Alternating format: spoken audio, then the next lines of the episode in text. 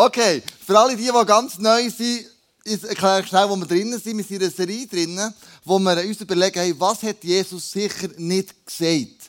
Also letzte Woche haben wir, geschaut, ähm, Jesus hat sicher nicht gesagt, wenn du mir nachfolgst, wird alles easy peasy sein. Äh, und heute schauen wir an, hey, jeder bekommt, was er verdient. Das hat Jesus sicher nicht gesagt. Jeder bekommt, was er verdient. Ähm, ich bin froh, dass es so ist, weil wenn ich das würde bekommen, was ich verdiene, wäre ich ziemlich arm dran, du wahrscheinlich auch, weil es gibt immer Phasen im Leben, wo wir uns schuldig fühlen. Für die schuldig, du hast zu wenig Familie investiert. Schuldig, du hast zu wenig Kinder investiert. Schuldig, du hast eine Notlüge gemacht.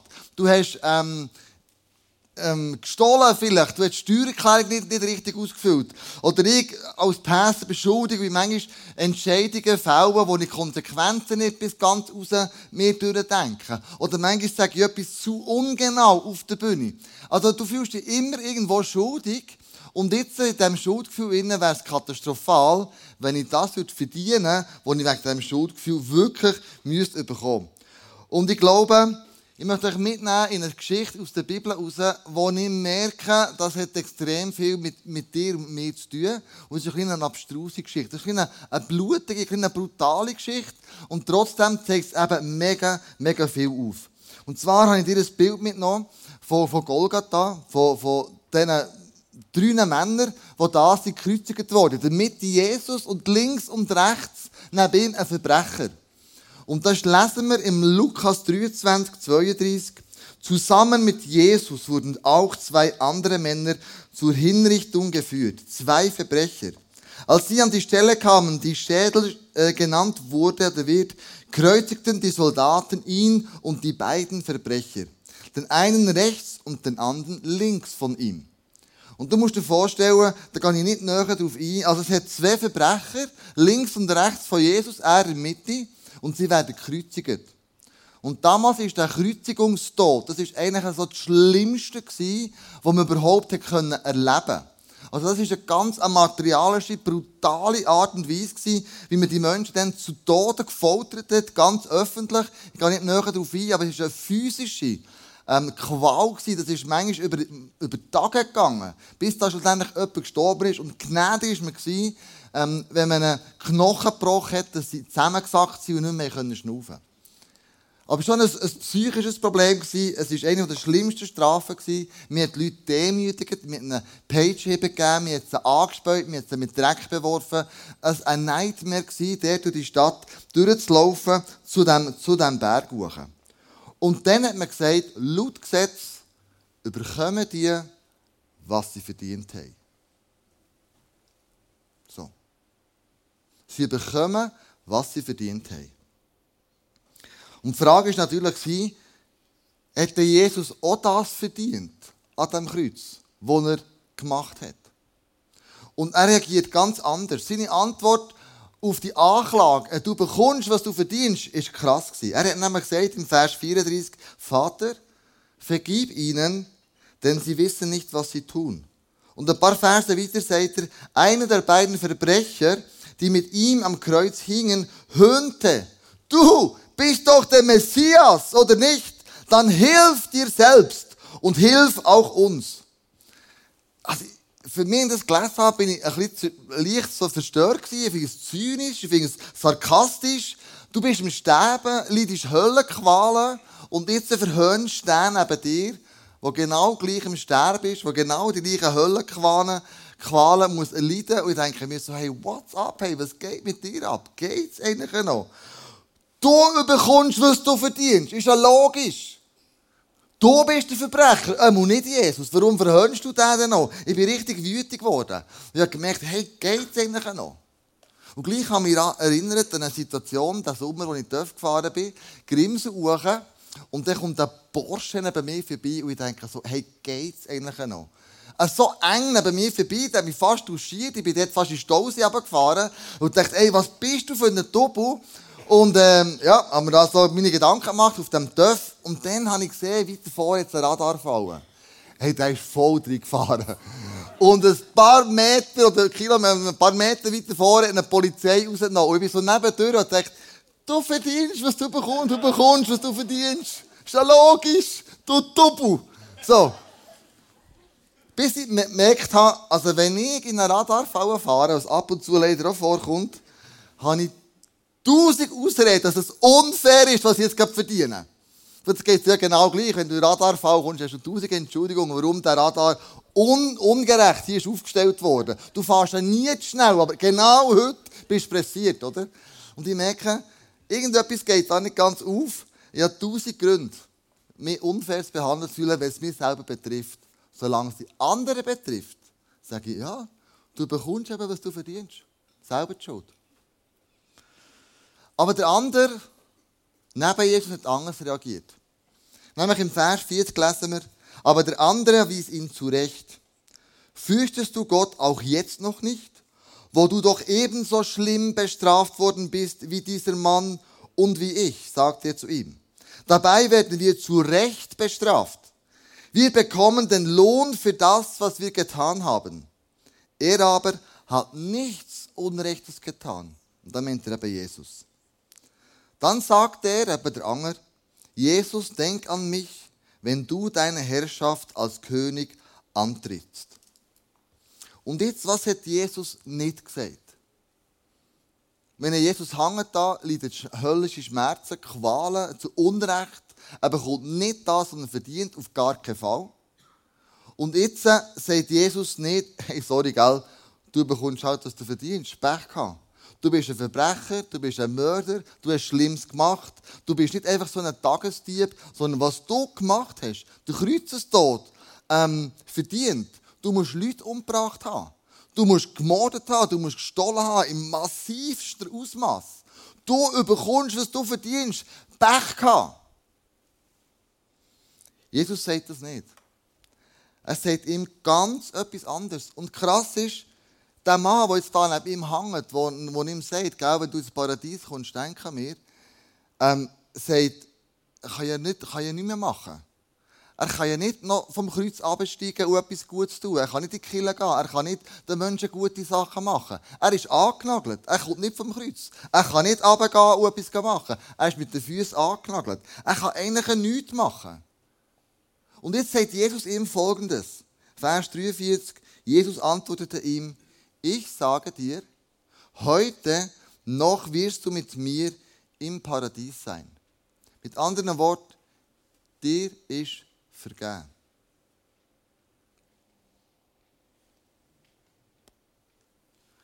Jesus erklärt hier das Evangelium in der kürzesten Form. Der kann nichts machen, um sich das Himmelreich zu verdienen. Definitiv nicht mehr. Der kann nur noch auf Gnade hoffen. Das ist das Einzige, was er kann.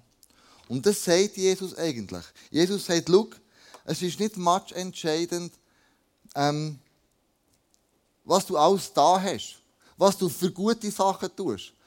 entscheidend ist ganz etwas anderes.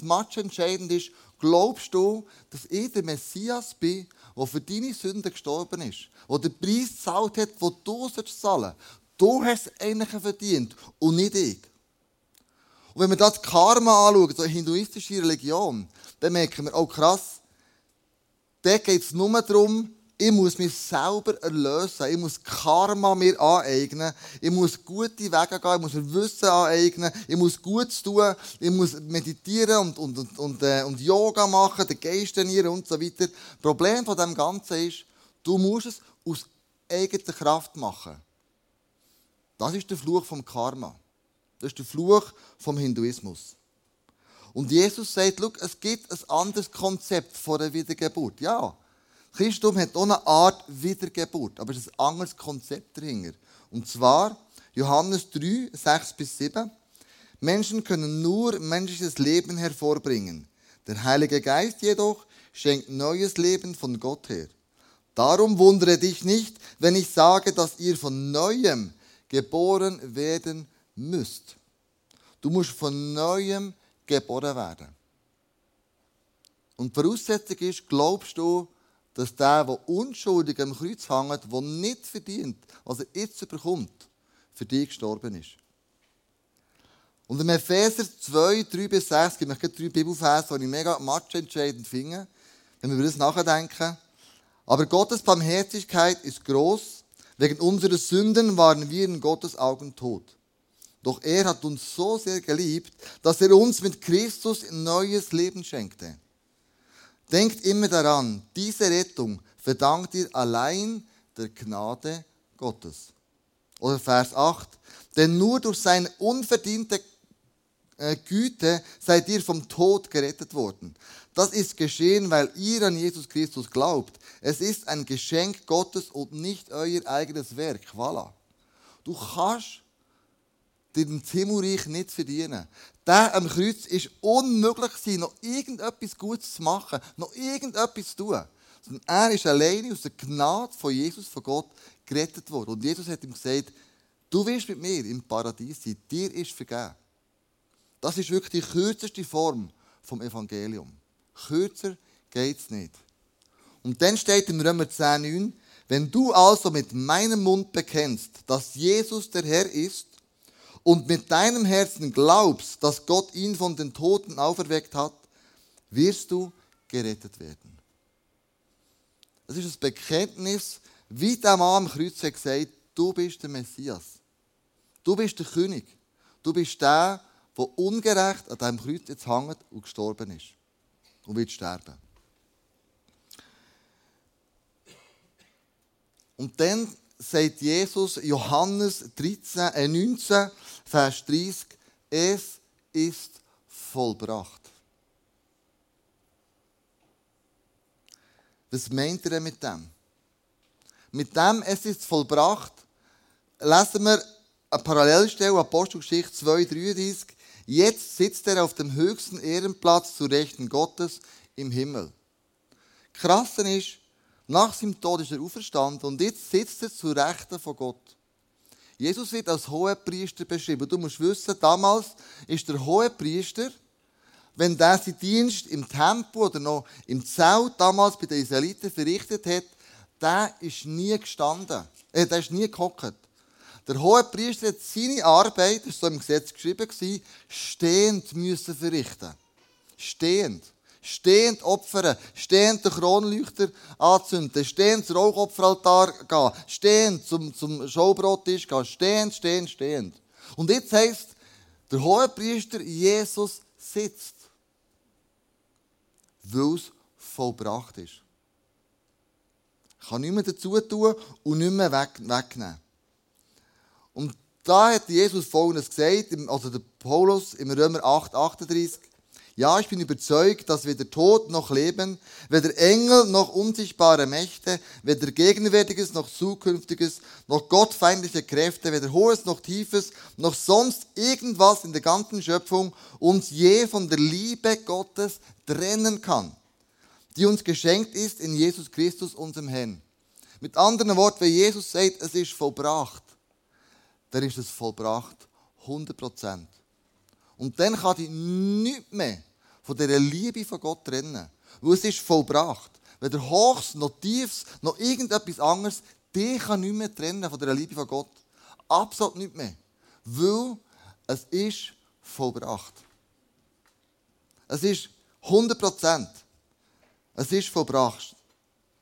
Also könnte man sagen, nicht du überkommst, was du verdienst, sondern was du wählst. Du bekommst, was du wählst. Beide Mörder am Kreuz haben gewählt. Der eine hat sich für Jesus entschieden und der andere hat sich gegen Jesus entschieden. Er hat ihn verhöhnt. Beide haben gewählt. Beide haben nach dem Tod einen anderen Ausgang. Also die Frage ist nicht, was du verdienst, die Frage ist, was du wählst. Irgendwann müssen wir wählen. Irgendwann müssen wir für unsere Entscheidungen gerade stehen, die wir gemacht haben. Und ich möchte dich ermutigen, wähl das Geschenk von Gott. Wähl die Gnade. Du kannst nichts dazu tun, du kannst nichts wegnehmen, du kannst das Himmelreich nicht verdienen. Es ist nicht möglich. Das sagt uns die Geschichte. Du kannst wählen. Ist Jesus der, der die Erlöser ist? Ist er der Messias oder ist es nicht? Die Wahl musst du treffen, aber es ist ein Geschenk, das Gott dir offeriert. Unglaublich. Gnade kannst du nicht verdienen. Es ist ein Geschenk. Lass uns aufstehen, lass uns zusammen beten.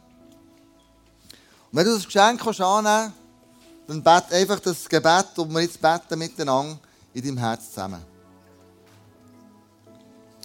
Danke, Jesus, dass du für mich auf, dieser, auf diese Welt bist gekommen und dass du gestorben bist für mich am Kreuz. Unschuldig, du hast nicht verdient. Du hast nicht bekommen, was du verdient hättest. Du hast einen schändlichen Tod am Kreuz müssen erleben damit die Welt gerettet sein kann. Und Jesus, ich wähle ganz bewusst heute Morgen dich. Ich wähle dich als mein Messias. Ich wähle dich als mein Löser. Ich wähle dich als Sohn von Gott. Und ich glaube, dass du für meine Sünden gestorben bist. Ich glaube, dass du auf dieser Welt bist gekommen, damit du eine Brücke kannst zwischen uns Menschen und zwischen Gott im Himmel, unserem Vater. Ich glaube, dass du der Weg, die Wahrheit und das Leben bist. Und niemand anders als du. Und ich wähle dich. Und danke, Jesus, können wir das Geschenk von der Gnade, das uns vergeben ist, einfach so annehmen. Wir können nichts dazu tun, wir können nichts wegnehmen. Sondern das Geschenk nehmen wir wirklich dankbar an. Wir wissen, es kommt von dir. Es kommt von dir höchstpersönlich. Denn ich weiß, dass du ein Gott bist, der heute immer noch Wunder tut. In unserem Leben, in unserer Kirche, in unserer Familie, in unserem Arbeitsplatz. Du lebst immer noch in unseren Herzen und tust Wunder. Sichtbar, erlebbar und spürbar. Amen.